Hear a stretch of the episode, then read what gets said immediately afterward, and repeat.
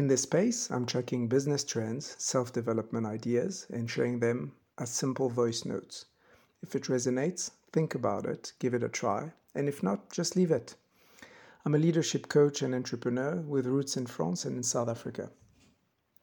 I've just listened to the latest episode from the, the Tim Ferriss show, the famous podcast with uh, with many many uh, titans as he, as he likes to call them, where they unpack how, how they how they operate. Very very personal, but also lots of tips, but always very interesting. Uh, and this one, the latest one, was with uh, Roelof Botha. Uh, he's a partner at Sequoia Capital, another legendary uh, VC firm. They've done lots of deals, and in their space, they're quite seen as a as the goat. Um, I was very intrigued about him repeatedly saying that he was uh, using an unfair, he was leveraging the unfair advantage they have to support founders, always co- calling that unfairness and, and how he was making use of it.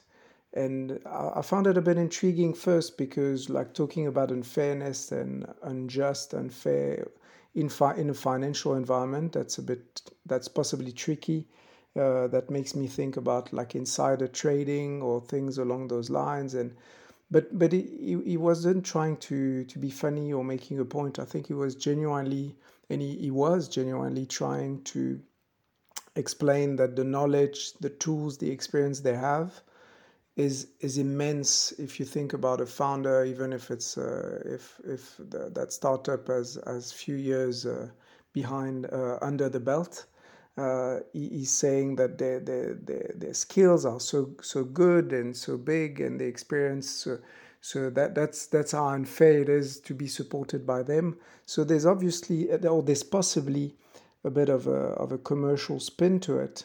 But but but it kept coming and and uh, so first I thought it's if it's if it's a commercial way a sell, salesy way to put it I think it's very interesting.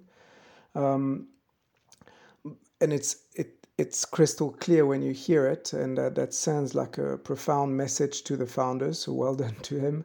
But then I, I was starting also to reflect on how it could be because he was he wasn't um, he wasn't too bold or or or, or reasonably bold, I would say, and, and he wasn't trying to to to impress too much. I felt so. I thought it was also possibly I couldn't resist the comparison with the idea of like spinning those burdensome qualities or, or these unfair advantages you may have because you have a passion or you have such an intimate knowledge in, in, in a domain uh, and you are uh, extraordinary.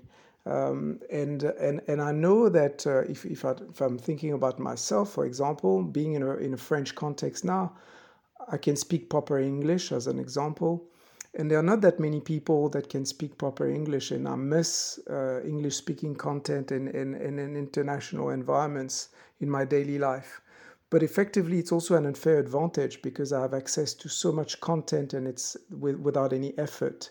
Uh, I can think also to unpack a bit that idea of unfair advantage and how you can spin what is a burden of, of having the advantage to something you can hone and you can and you can you can actually build uh, build further a business or an idea around it. Like my wife is a former CEO, um, and uh, and now she's a baker, a bread baker, and in the artisan world, um, I can see that uh, the having financial skills is very limited.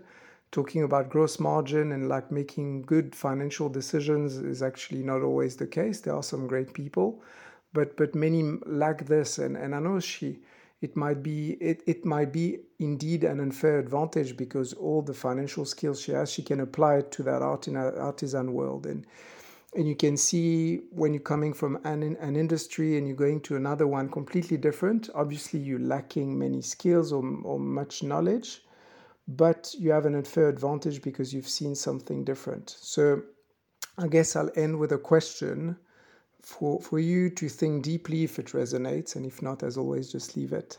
Um, but what is in, in what you do, in what you are, what is what you feel, possibly actually negatively, what is your unfair advantage, and how could you lever, leverage it?